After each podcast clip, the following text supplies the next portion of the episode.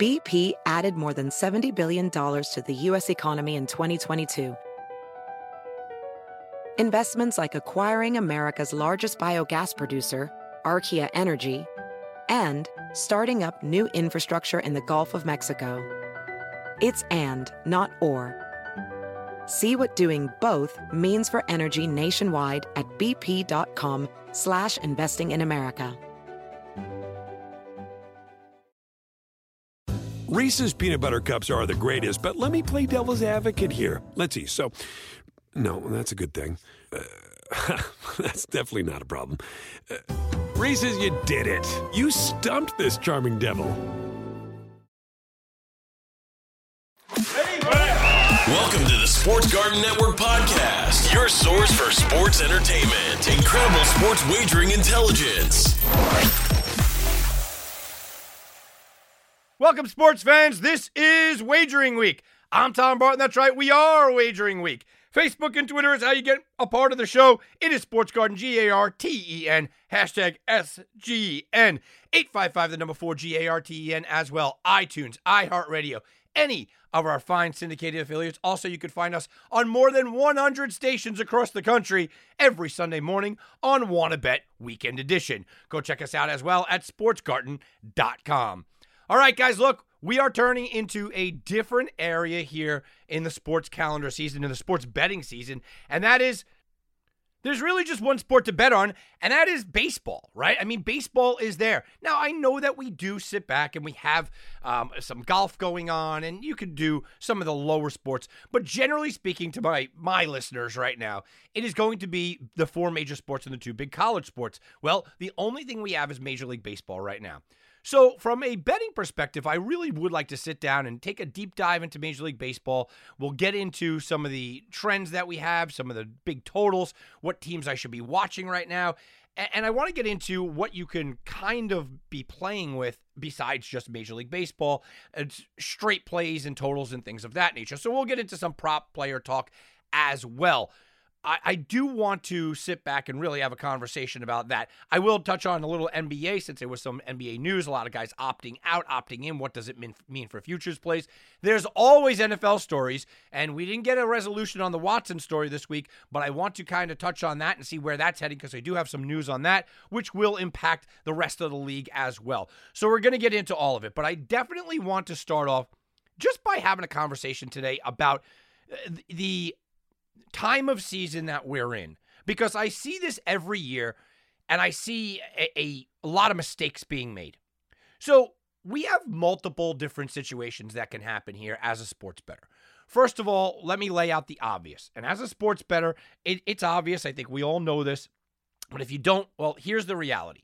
Most people in the world, they bet, well, in America, they bet on really the NFL massively heavy. Most people that are betting on the NFL don't even go across sports. They really just stay with the NFL. But you see the downturn and the volume really just go in completely into the tank after the Super Bowl. Now it picks back up right around March Madness. You get a little slight, uh, a, a big uptick there. Then it goes down pretty hard. And then you get a slight uptick during the NBA playoffs, during the NHL playoffs, and then it crashes to earth late June, right about now because the only thing people have is Major League Baseball. People are afraid to bet Major League Baseball.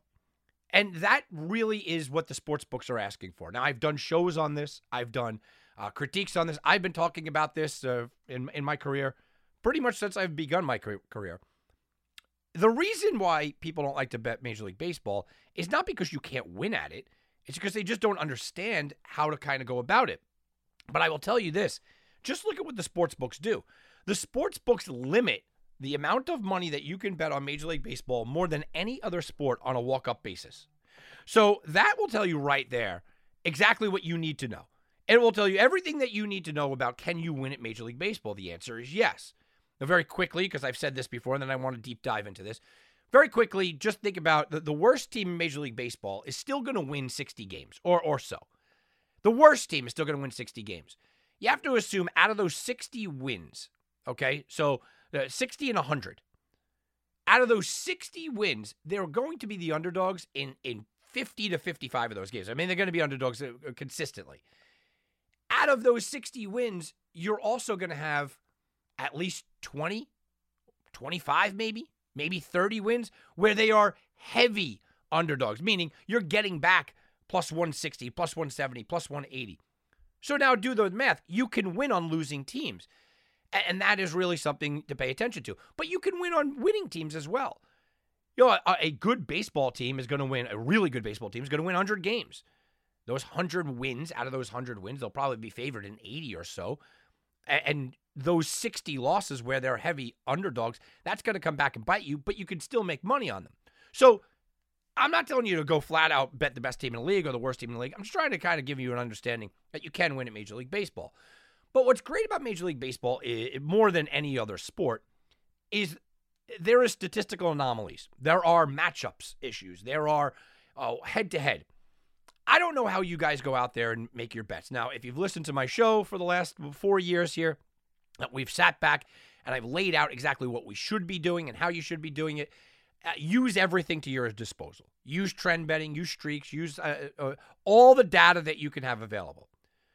But in Major League Baseball, more than anything else, collectively people get hot, teams get hot. You're seeing the ball well. You like this ballpark. You like the background. You, you're good against this pitcher. People use that to their advantage.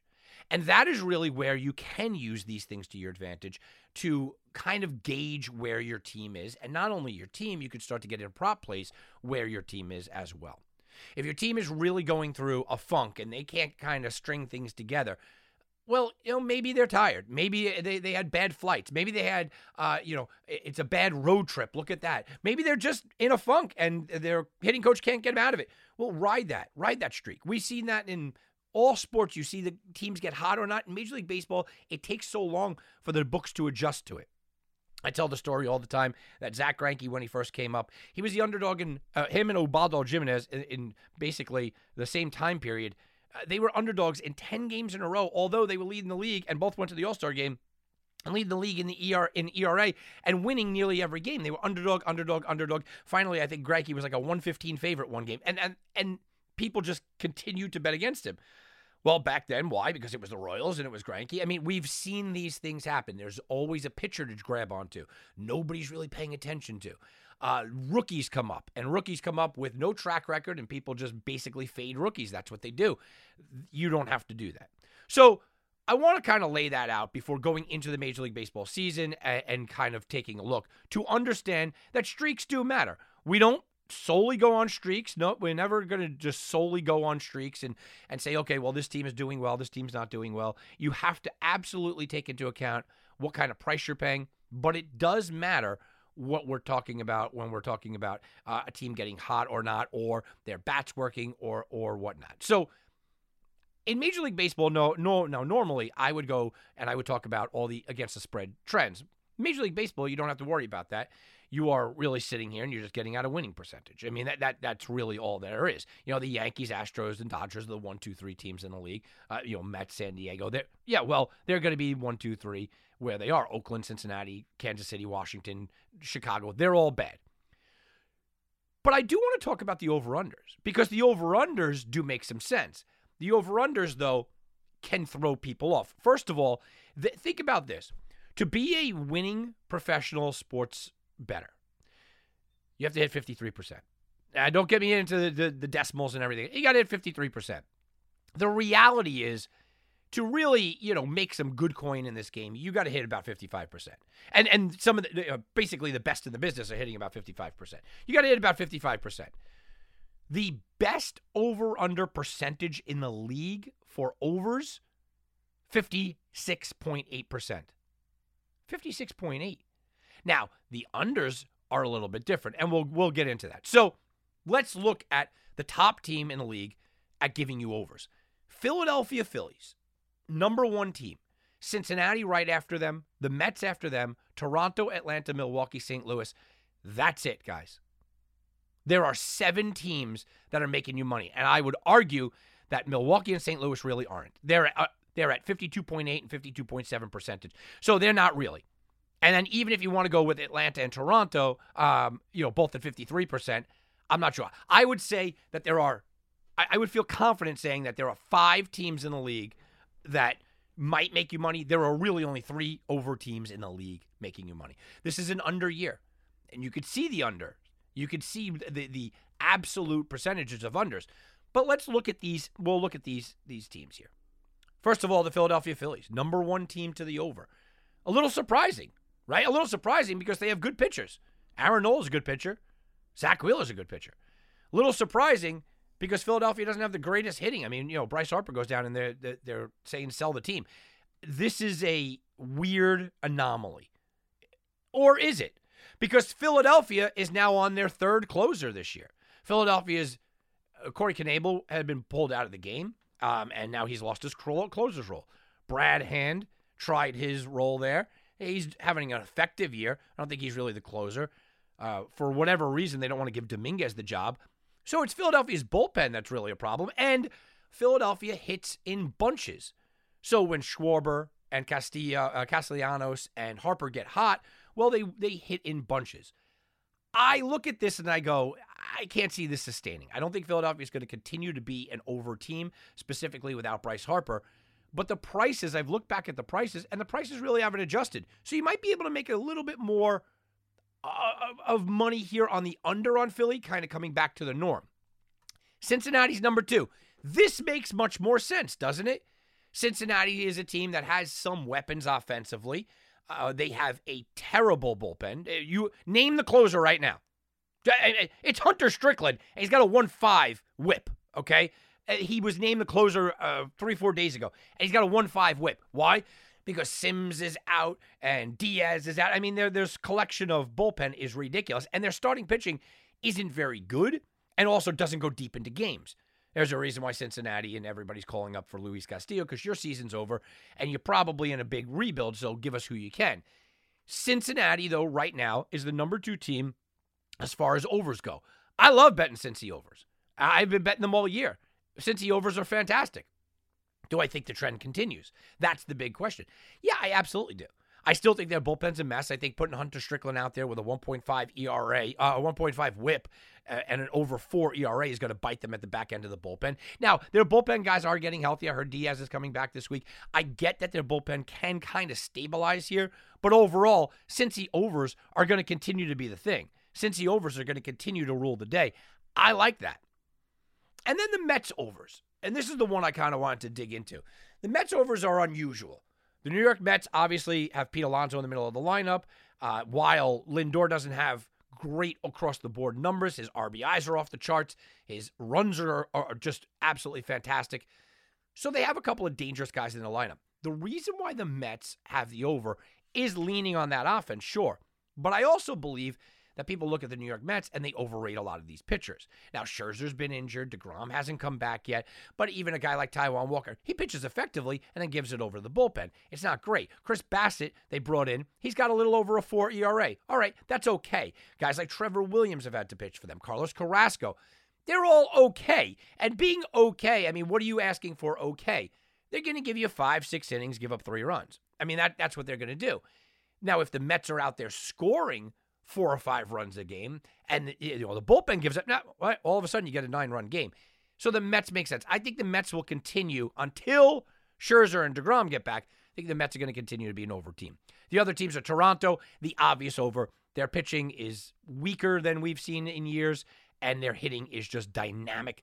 Atlanta, same thing. Their pitching is not getting it done, but their offense is clicking. Milwaukee is extremely surprising as an over team, uh, but I, I'm counting that with just because of all their injuries. Now, Woodruff's back now. Uh, you add him with Burnes. Peralta probably won't be back until September, but Ashby is coming back. I, I think Milwaukee turns around and becomes a, an under team real soon. And St. Louis, the same thing. St. Louis's offense is off the charts. Paul Goldschmidt is absolutely just go, going nuts. Uh, I think a lot of that has to come back to, down to earth, and I think their pitching will get better as the summer goes on. How about unders, though? And this is where it gets interesting because 1, 2, 3, 4, 5, 6, 7, 8, 9, 10, 11, 12, 13 teams are making you money betting on unders this year.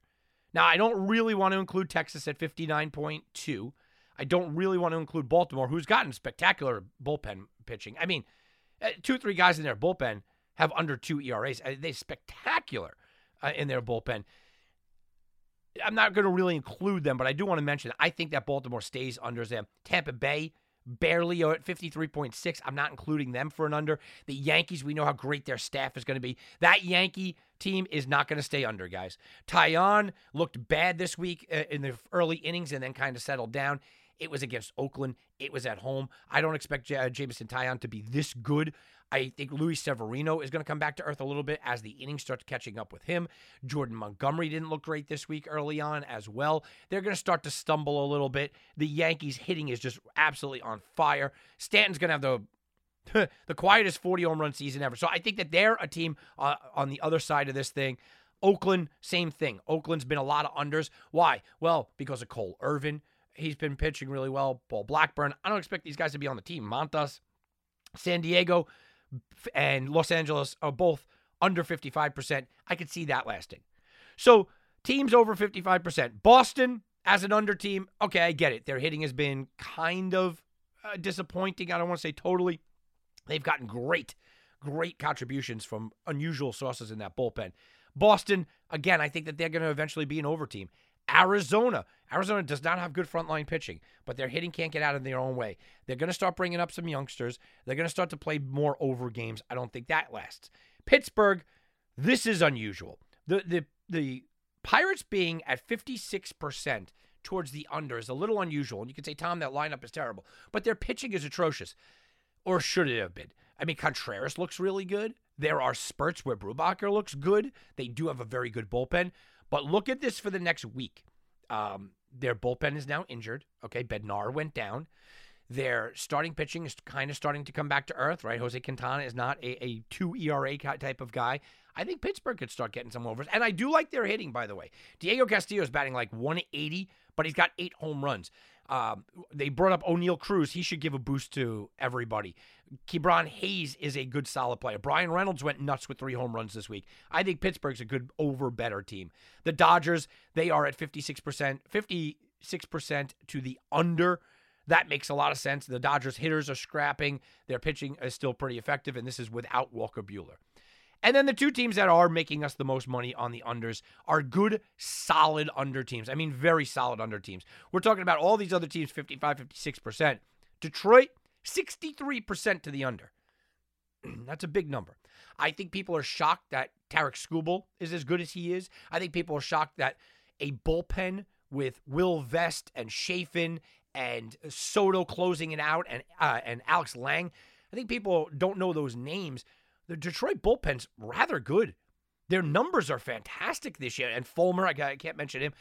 Uh, can't forget to mention him. The Detroit Tigers bullpen is absolutely loaded this year, and they're pitching effectively well. Their starters are keeping them in the game. And then on the other side, look, you have the youngsters are struggling. I know Riley Greene came up hitting the ground running, and he's he's looking really good. He's got no power so far this year.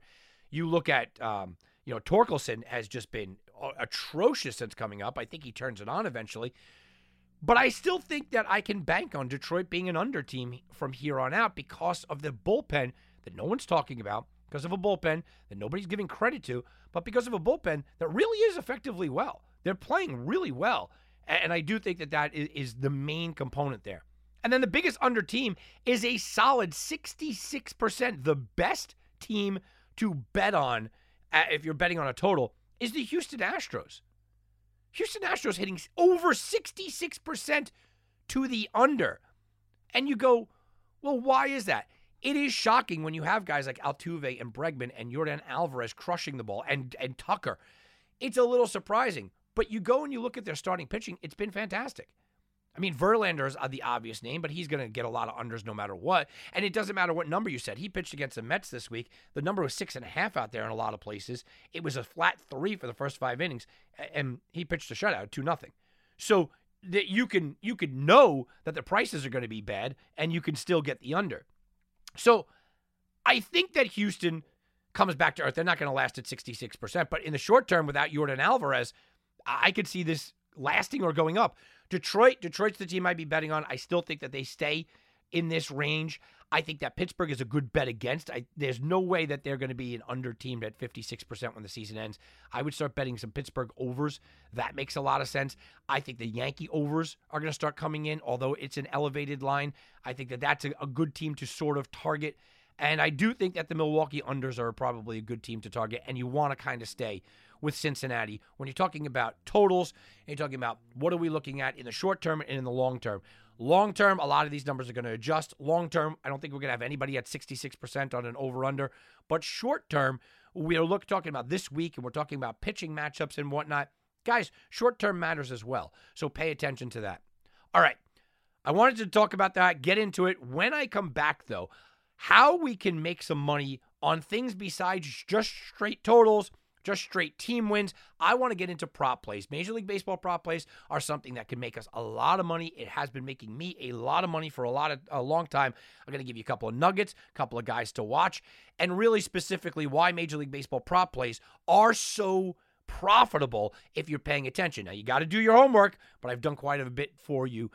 So we'll talk about that and more right after this, right here on Wagering Week. BP added more than $70 billion to the U.S. economy in 2022. Investments like acquiring America's largest biogas producer, Archaea Energy, and starting up new infrastructure in the Gulf of Mexico. It's and, not or. See what doing both means for energy nationwide at bp.com slash investing in America. Reese's peanut butter cups are the greatest, but let me play devil's advocate here. Let's see. So, no, that's a good thing. Uh, that's definitely not a problem. Uh, Reese's, you did it. You stumped this charming devil.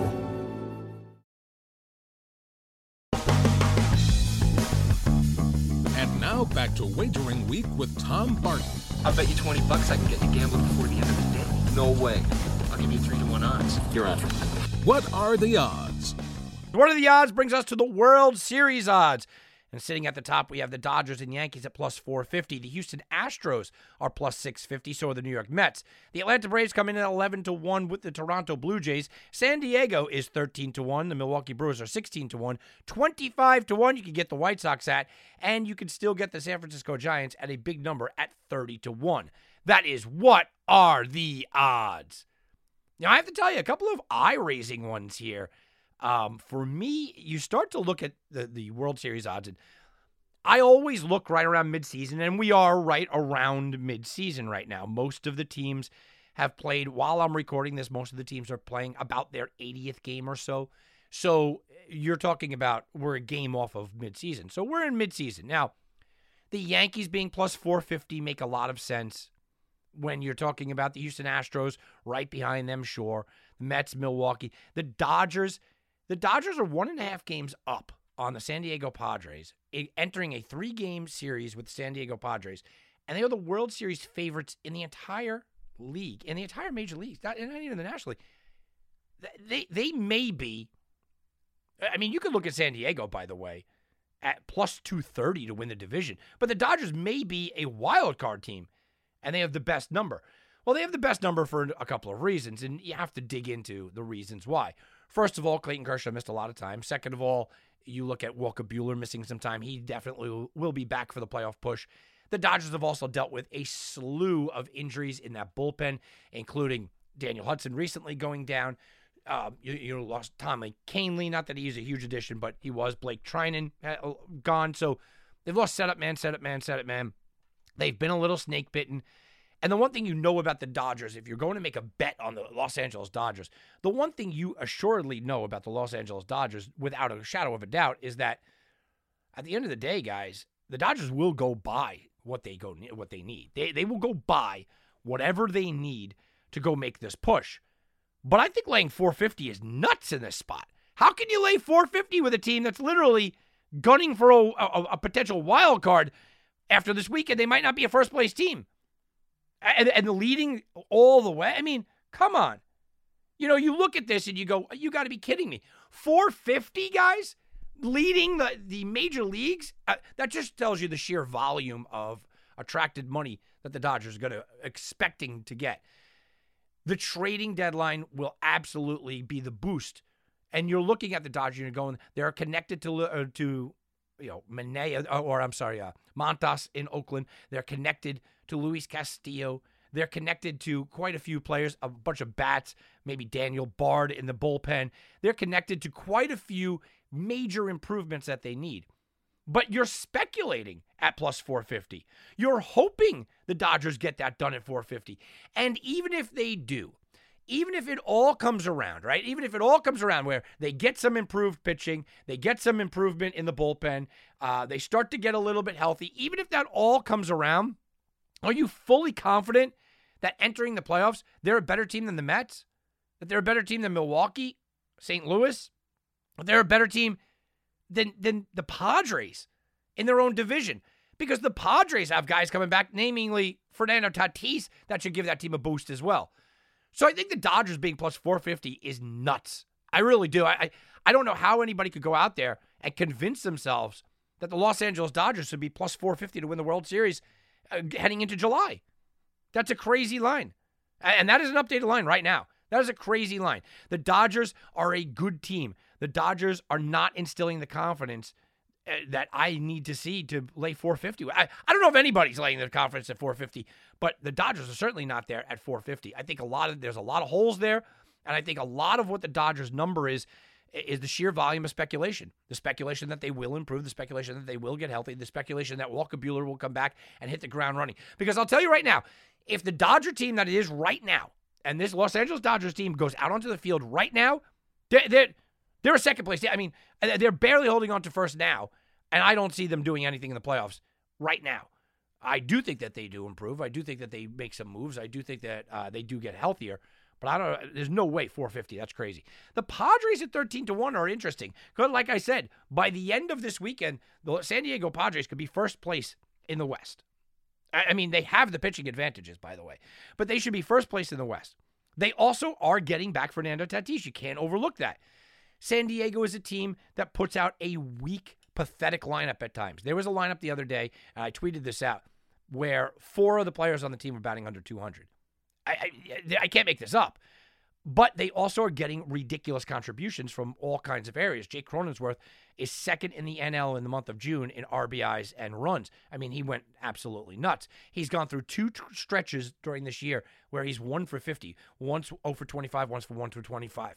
I mean, you you start to see what this team could be if they get that spark, and maybe that spark is Fernando Tatis. It's very possible. But a lot of the San Diego players are underachieving yet they have a chance to be in first place. A lot of it is because of that just absolutely fantastic starting pitching. Joe Musgrove has been Cy Young worthy until last start. Um, so you look at San Diego at 13 to 1. I mean, I kind of like it. I just don't know if Fernando Tatis comes in here and disrupts things, to be honest with you. I don't know if he could, he might be a guy that, look, he's going to be fantastic on the field, but they got something working. San Francisco, I won't take that. Even at 30 to 1, they don't have enough. They don't have enough hitting. Yastrzemski um, is, is just not that guy. Joc Pederson, he's going to be an all star, but I don't expect Joc Pederson to sit around and hit 37 to 40 home runs at the end of the year. I think he slows down considerably. I don't know how many innings you could get out of Carlos Rodon. I, am not sure. I mean, Webb, I feel confident in. I'm not sure I love the bullpen. The bullpen has faltered this year. Uh, De Leon doesn't look great. Rogers looks bad in spurts. San Francisco's just not a team at 30 to 1 I'm even I'm even attempting to go near. Uh, if you notice, there's no Philadelphia there, obviously, with Bryce Harper out. How can anybody go anywhere near Philadelphia with Bryce Harper out? I mean, even with Bryce Harper in, maybe you don't want to go near him, but you can't go near that. Atlanta, 11 to 1, I think that's mighty aggressive. Now, I get it. Atlanta's been red hot lately, right? They're 7 and 3 over the last 10. They have been on fire but I don't I don't see the 11 to 1 being the value there. You look at the New York Mets what they've continued to do. They're only 3 games up. The Mets have taken a slow small slide, but they get Max Scherzer back this week. Jacob DeGrom is about a month away, they're saying. That's going to be a huge injection into their pitching staff that people are not paying attention to. And and I don't think you could lay 11 to 1 even even getting 11 to 1 back on a team that is a potential wild card team and that's the Atlanta Braves right now. Uh, they lose Kenley Jansen. I think that's going to be a hindrance for them. We don't know how long. Jansen has a heart problem. He's had a heart problem multiple times during his career. He wasn't able to travel to Colorado when he was with the Dodgers for a period there because he has a heart problem. So we don't know. And you can't speculate. There's not a sports injury that you can kind of just speculate on and say, oh, he's going to be fine. So I don't know if I'm going anywhere near Atlanta. I, I, I don't. I still don't think Ozzie Albies is right. I, I'm just not going near Atlanta, at- even at 11 to 1. The New York Mets. Mets are an interesting scenario because they are 650. They are the fourth best team or the third best team, tied with Houston, uh, according to odds here. They have had a rough string, lost three in a row, lost five in the last six. Uh, they have a rough string of games here. I understand that. But Scherzer coming back is just a massive impact.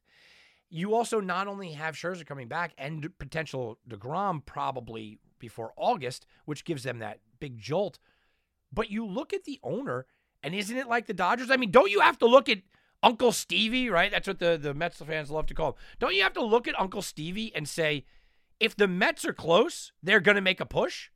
If the Mets are close, they're going to make a buy? They're going to go after guys?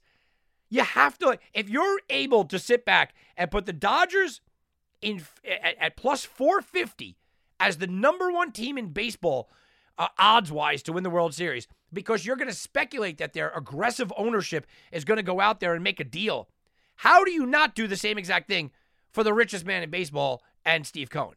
You have to go out there. And Steve Cohen, who wants to make an impact. Steve Cohen, who came on, uh, wanted to do all these great things, and he doesn't even get the back headlines because what the Yankees are doing.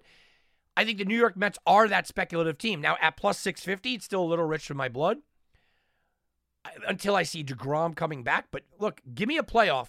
If you if you have plus 650, and it's a fair line, if you have plus 650 and you have Scherzer game one, DeGrom game two, Stevie Cohen goes out there and makes some improvements to that team, at plus 650, you're feeling great. If I knew there was a healthy Scherzer and DeGrom, I would take them almost over anybody in the field, and you're getting plus 650 back. That- might be a little value there. Then we go to the Central where you have the Brewers and Cardinals. They're both battling it out. Brewers look good. Brewers won four in a row. Brewers won seven of 10. Brewers just swept the Rays. Woodruff is back. For a guy that missed that much time, he's already got six uh, six wins already. They're saying Peralta could be back by September 1st. Ashby should be back this week. You're getting contributions for uh, Luis uh, Urias there, the second baseman, now turned third baseman. Kolten Wong is coming back. Christian Yelich is starting to find his form. He's a good leadoff hitter there. Willy Adames's peripheral numbers look great. He's going to start tacking on. Uh, Rowdy Tellez went yard again. I mean, Milwaukee is starting to turn around and be the team that I thought Milwaukee would be. And what's interesting is that Milwaukee, who's always been a dominant home team, they're actually only four games over 500 at home. They're doing all their damage away. That should correct, and Milwaukee should get better at home. You have the Milwaukee Brewers, and I told you I took them before the year. Their odds are about the same. You have the Milwaukee Brewers at 16 to 1 odds right now. I think it's a great bet. Because if you can get a healthy Corbin Burnes number one, I'm not sure. And yes, I'm including Scherzer. And yes, I'm including Kershaw. And, and, and yes, I'm including even Cy Young Joe Musgrove. I'm not sure there's a better number one in baseball, specifically in the National League, but in baseball, better than Corbin Burnes when he's on his game. Corbin Burnes very well might be the best pitcher in baseball. The best number two in baseball, very well, might be Brandon Woodruff. And if Freddie Peralta comes back to the three that we saw last year, it's dynamic. There is no better closer in baseball. So they got the best starter in baseball. They have the best closer in baseball. It's always been about the hitting, and the hitting is kind of coming around. St. Louis was not on that list, and St. Louis is about 33 to 1. That's that's shocking to me. Stunningly shocking. Because St. Louis is a good team.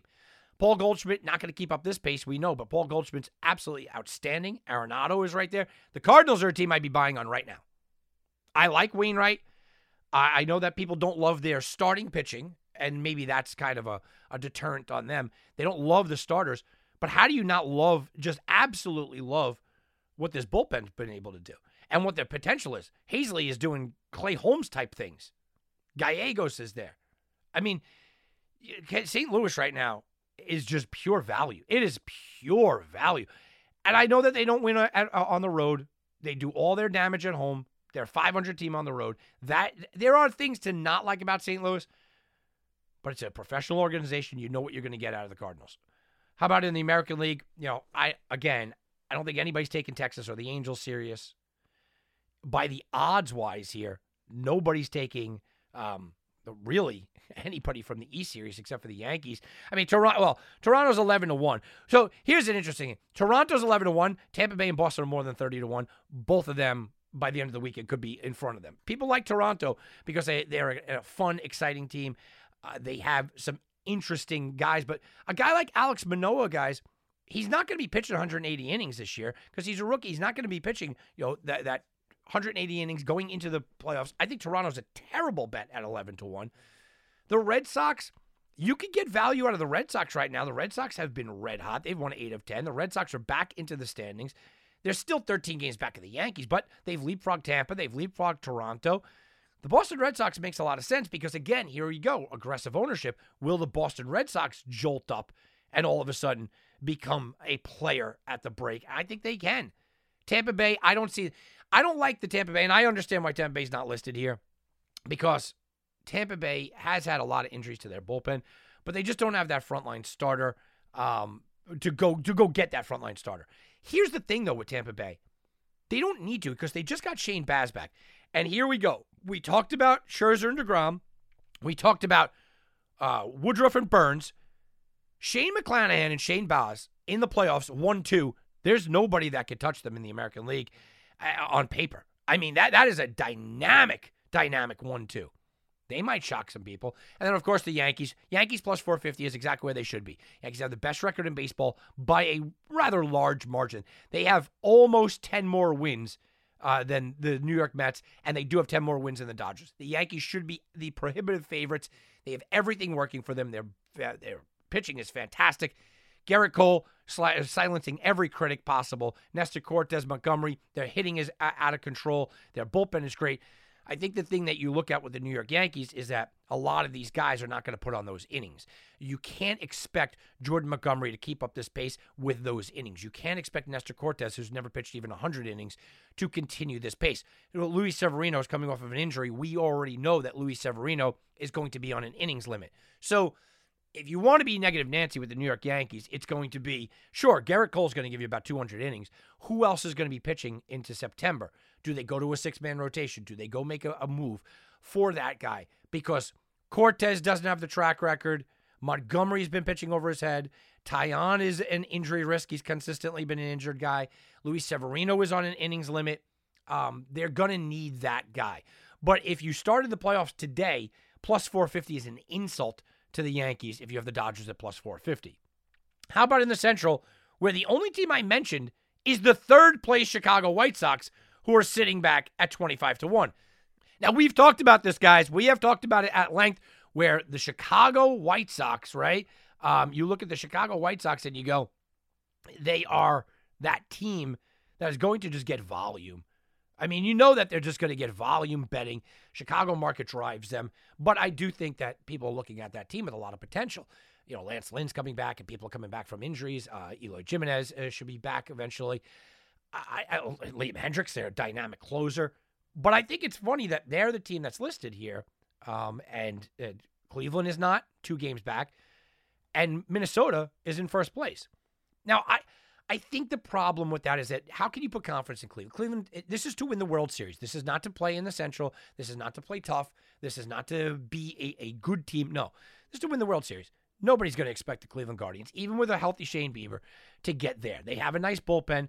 Their hitting is uh, interesting. It's aggressive, but they're really their depth of pitching is just not going to be able to get them there. Minnesota is a lot of the same way. Now, Minnesota can be aggressive and go make a move, but I don't think you're looking at Chris Archer um, as being the guy. Ryan will be on a, an innings limit. You look at a lot of their pitching; it's it's pitching young pitching, which is great in June. It, eh, young pitching is great in June. July you can sustain it. August it starts getting a little weak. September you don't love that young pitching. So I think that that's the problem with Minnesota and why they are not at the top of the list or pretty close, even though they are in first place in the Central. They have worse odds to win the World Series than the team that is in third place in the Central. That's a certainly tell you something. And again, while they can make a move here, they're not known as an aggressive franchise. They're not a franchise that is aggressively going to pursue.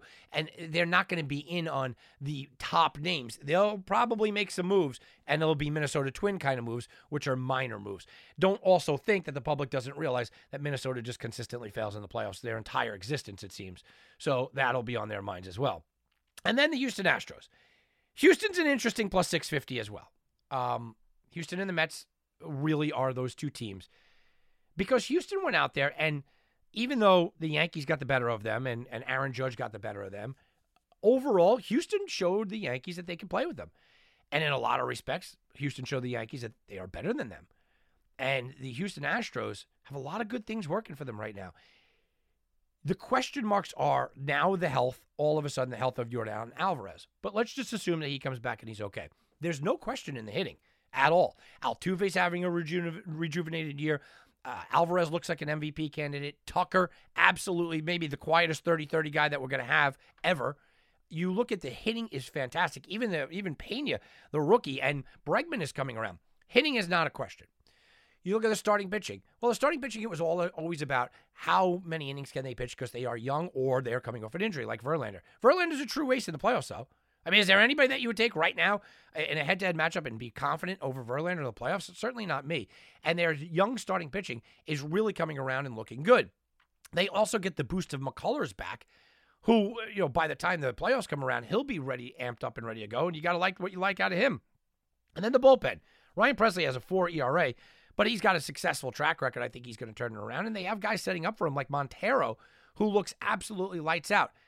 650 for the Mets and 650 for the Astros is looking like a value play, even at 650. All right, guys, I did get ahead of myself and went into kind of a World Series tangent here. Um, uh, that is in the future, guys. But let's go bet to the future. We're sending you back to the future. Okay, all right. Bet to the future.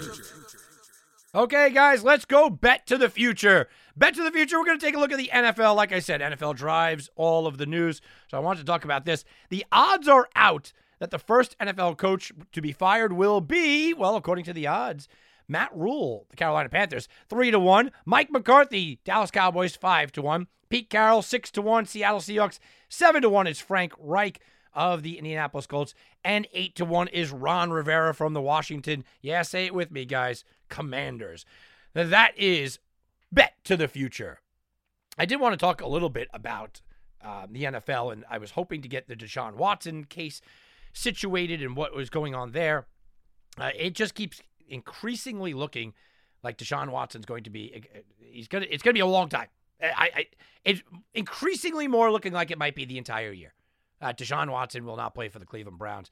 Uh, you're not going to be able to blame the coach there. But let's take a look at this first coach to be fired odds because I think it is an interesting scenario. First of all, in order to be fired, you've got to either be absolutely brutal, I mean, completely brutal, or you've got to be a team that just does not live up to expectations. So let's look at the potential. Look, Buffalo's not going to fire their their head coach almost no matter what. They could go like 0 16, probably not fire. Uh, Miami just made a new hire. Belichick's not going anywhere. The Jets won't do it no matter what because they're, still saying he's still young. Ravens won't do it. Um, although that is an interesting kind of scenario. Uh, he's Harbaugh's one that maybe. Bengals absolutely not. Browns won't do it. No way Tomlin's going anywhere. So Harbaugh's an interesting case if they. But now you're betting. Look, uh, not from a betting perspective, um, because you're betting on the Ravens just absolutely tanking it, which I don't think will happen. But Harbaugh's an interesting case because he's almost been out of the door twice now. Houston just hired their coach. That's not happening. Uh, Tennessee, he, Vrabel's not going anywhere. Jacksonville, brand new hire. And then you have Indianapolis. Frank Reich. We'll come back to that. Denver, mm, yeah, brand new hire. Can't do it. Reid's not going anywhere. Raiders, brand new hire. Chargers? Hmm? Nah, they probably won't do it. But if they don't live up to expectations, Dallas, we talked about. The Giants, new hire. Philadelphia, new hire. Uh, and Washington, we, we mentioned. The Bears, new hire. Detroit, Detroit could make a little sense. But again, new hire. Uh, Green Bay, Minnesota. Uh, that, that's the thing. With the new hires, you have to look at this as, uh, yeah, they're going to get a year. Atlanta, Carolina, New Orleans, Tampa. We know the situation. Lots of new hires there. Arizona, the Rams, and San Francisco. Uh, so I, I agree with the odds, except I'd put Harbaugh there just because I've watched what the Ravens do with this guy. And um, consistently, year after year, it seems like he does a good job and they kind of have him on that coaching hot seat. Doesn't make any sense. So let's look at the odds that they have. Ron Rivera at 8 to 1 odds. I can see it happening, but I think that Washington is in such a disarray as a franchise right now that unless Washington absolutely goes horrifically bad, I mean, unless they go like a, a three or a four win team, and even then, maybe not, I, I just don't see that happening. Frank Reich makes a lot of sense. People love Frank Reich, but I'm close with a lot of people in Indianapolis that the media doesn't love him as much as they are. Now, seven to one odds, those are pretty good odds. And Frank Reich has now a new quarterback. He doesn't have any excuses. He lost his defensive coordinator. I I I I have to squint really hard to find Frank Reich at seven to one, get it leaving town. I think that that's a tough one. I I, I don't like it. I, I think that there's a better chance this year that Harbaugh would leave because his t- team tanks than Frank Reich would leave because his team tanks, and I don't think either team will tank. Pete Carroll at six to one. I come on, that, that, that that's a no way. Do not put your money on Pete Carroll at six to one. Now, Pete Carroll may step aside, but Seattle management cannot take Russell Wilson and Bobby Wagner away from Pete Carroll and then blame Pete Carroll. That's not happening. And, I, have been on record saying that I think that the Seattle Seahawks are going to be the worst team in the NFL this year. I'm on record saying that. I think they're going to be downright awful not firing Pete Carroll. No way. Not with his track record, not with the players liking him, not with what they just did to They look like a, a, a if they already don't, they look like a terrible organization. They can't do that. The top two make some sense. Matt Rhule and Mike McCarthy. Matt Rhule has a cushion where you've never given me a quarterback. I mean, that's his cushion. But I can see things going drastically wrong in Carolina because of this. If Christian McCaffrey gets hurt again, which look, he seemingly gets hurt every year, if Christian McCaffrey gets hurt again, that offense becomes futile. And in a division where Tampa Bay is going to be good again, we know that. New Orleans can be surprisingly good. If Atlanta gets something working and Carolina is looking in last place and Carolina has a three or four win season and they totally tank, Rhule's gone. I don't think there's any doubt. Now you're betting on a lot of things there. You're betting on the fact with the odds on favorite, you're betting on a lot of things to happen. You're betting on guys to get hurt, the rest of the division to play well, his team to tank. And you're also betting on management to overlook the fact that they've handed him Sam Darnold as a starting quarterback. Now, again, do we see a move? Is Baker Mayfield a Carolina Panther? Is Jimmy Garoppolo? And then if they come over, then do they fail? I mean, there's there's a lot of reasons why he should be a three to one favorite. There's a lot of reason, a lot of speculation that you're taking in making him that favorite, but it makes a lot of sense because a lot of these things can happen. Oh, we go we traded for Jimmy Garoppolo. He only won three games. Okay, he's gone. I mean, we can see all that. And then finally, Mike McCarthy at five to one. He's probably my favorite to go. Now we know that Jimmy likes him, and Jimmy doesn't want to kind of upset the apple cart. But there's a couple of things with Dallas that the writing is on the wall. First of all, Dallas got worse in the offseason. Make no mistake about it. The Dallas Cowboys still have a lot of talent, Ezekiel Elliott is still younger than, than half the guys that we're talking about about being old, right? You lost wide receivers, you lost talent, you, you lost some. I think Dallas takes a step back. I think Philly takes a step up this year. Philly got increasingly better over the offseason. You can't deny that. The New York Giants got better over the offseason. The Washington Commanders got better in the offseason. So the three teams in your division got better. You got worse. So I can see Dallas having a problem. Plus the fact that it's not going to take a three loss season to get rid of Mike McCarthy. It will take a three and six record, three and seven record to for people to start talking about it. I mean, that's the thing. The expectations for Dallas are very high. And the expectations for Dallas are always high. They want more, they need more. J- Jimmy wants more. So the expectations are sky high. Yeah, I would put my money on Mike McCarthy if you're going to bet on anything. If you're going to bet on anything, it's Mike McCarthy.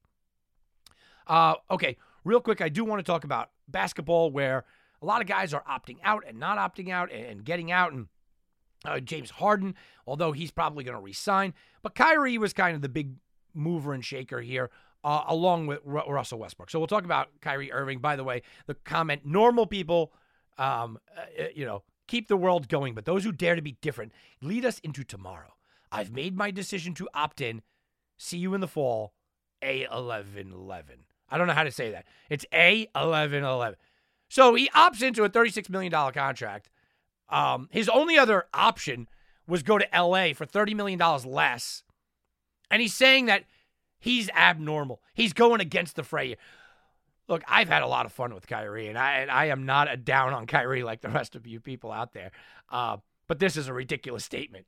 It's a ridiculous statement. But at the end of it, who cares? He picks up his player option, 36, 37 million dollars, whatever it was.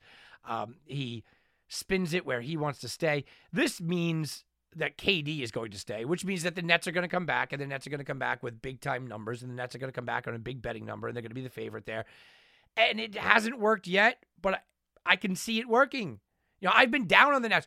Two years ago, I told you guys that there's no way you should ever put a dollar on the on the Brooklyn Nets. I got hate mail at sportsgarten.com. I got hate mail. You got, well, there it was last year. Guys, do not bet on the Nets. Whatever you do, don't bet on the Nets. Now I got hate mail. Now I've gone the other way. Now I'm going, eh, maybe Kyrie has something to prove. Maybe KD can stay healthy a little bit this year. I'm kind of the other way with Brooklyn now, all of a sudden, right? It's the market. The market dictates it. And then um, Russell Westbrook, he is planning to exercise his $47 million option. Yeah, I would think so. Most people are not going to turn that down. Uh, he's in the final year of a 200 and change million dollar deal. I just, look, I don't think that he works in Los Angeles, but no one should be shocked that he just accepted this. I don't think it works in Los Angeles, but nobody should be surprised that Westbrook it doesn't want to go test the free agent market. The thing is, we kind of knew he was coming back because they hired a coach that was specifically put on this coaching staff basically to be the Westbrook handler. I mean, that's what it was. Don't look anything past this. That's exactly what it was, guys. He's here because of Westbrook. So if he's here because of Westbrook, why does anybody think you're going to fire this guy? It's not going to happen. It, it, it's just not a reality kind of based situation. So, no, I, I, mean, I'm not shocked at either one of these deals. I know there was a lot of Irving speculation. I'm not shocked. And I'm not shocked that Harden opted out. I'm not shocked at any of it. But to me, none of it moves my initial thought process. My thought process is Brooklyn can be good this year. If they get KD and I, Irving back and healthy, they're a dangerous team going into the playoffs, no matter what. They got to get people around them. I understand that, but they're always dangerous. My expectation is that Westbrook doesn't work in LA. Puts up decent numbers, but LA's on the downturn. None of this is different for me. Nothing has changed. Nothing. All right, I did promise you a conversation about some prop players uh, in Major League Baseball, so I just want to touch on a couple. You know, watch situational guys. Watch situational situations um, and, and and do your your homework when you're talking about prop players. This week, Joey Votto went up against Kyle Hendricks. Joey Votto in his career is hitting just about 400 off of Kyle Hendricks, which you know that he's seen him many many times. He's got 19 RBIs in his career against him. Eh, eh, I mean, eh, he um, bludgeons him. He's got five home runs. You look at prop plays like that. You want to grab things like that. Max Muncy against uh, German Marquez. He was something like 1 in 32 coming into the game. He went 0 for 5 in a game where the Dodgers hit all over the place. All right, these are spots you could find. So I want to give you a little insight to a couple of players here that maybe you could start making a little bit of money on. So DJ LeMahieu is back to being red hot, and I know he hasn't looked good early on this season, but he's back to being hot.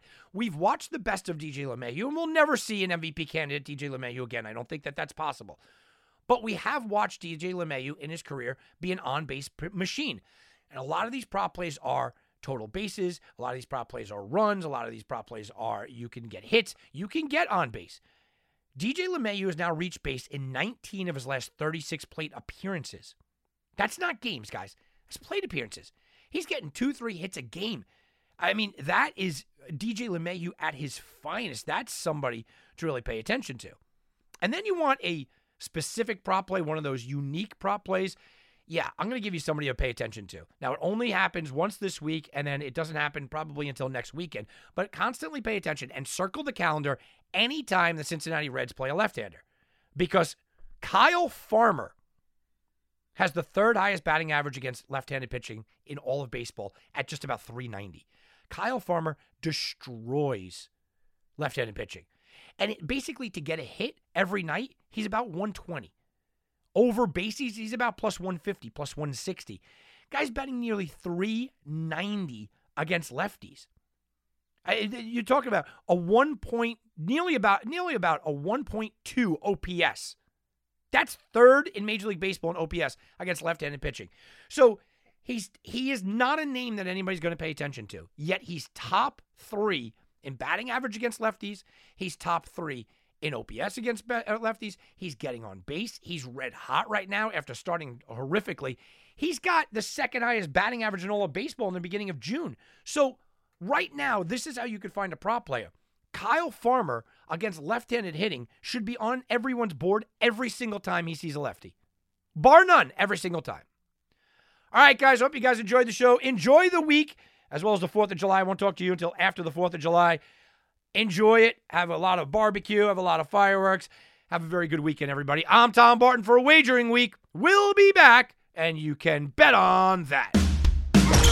This has been a presentation of the Sports Garten Network. To be part of the show, call 1 855 4 Garten. That's 1 855 442 7386. Connect with us on Facebook and Twitter at Sports Garten. That's G A R T E N. Get all your credible sports intelligence 24 hours a day by visiting us at sportsgarten.com. Across America, BP supports more than 275,000 jobs to keep energy flowing. Jobs like building grid scale solar energy in Ohio and producing gas with fewer operational emissions in Texas. It's and, not or. See what doing both means for energy nationwide at bp.com slash investing in America. Reese's peanut butter cups are the greatest, but let me play devil's advocate here. Let's see. So, no, that's a good thing. Uh, that's definitely not a problem. Uh, Reese's, you did it. You stumped this charming devil.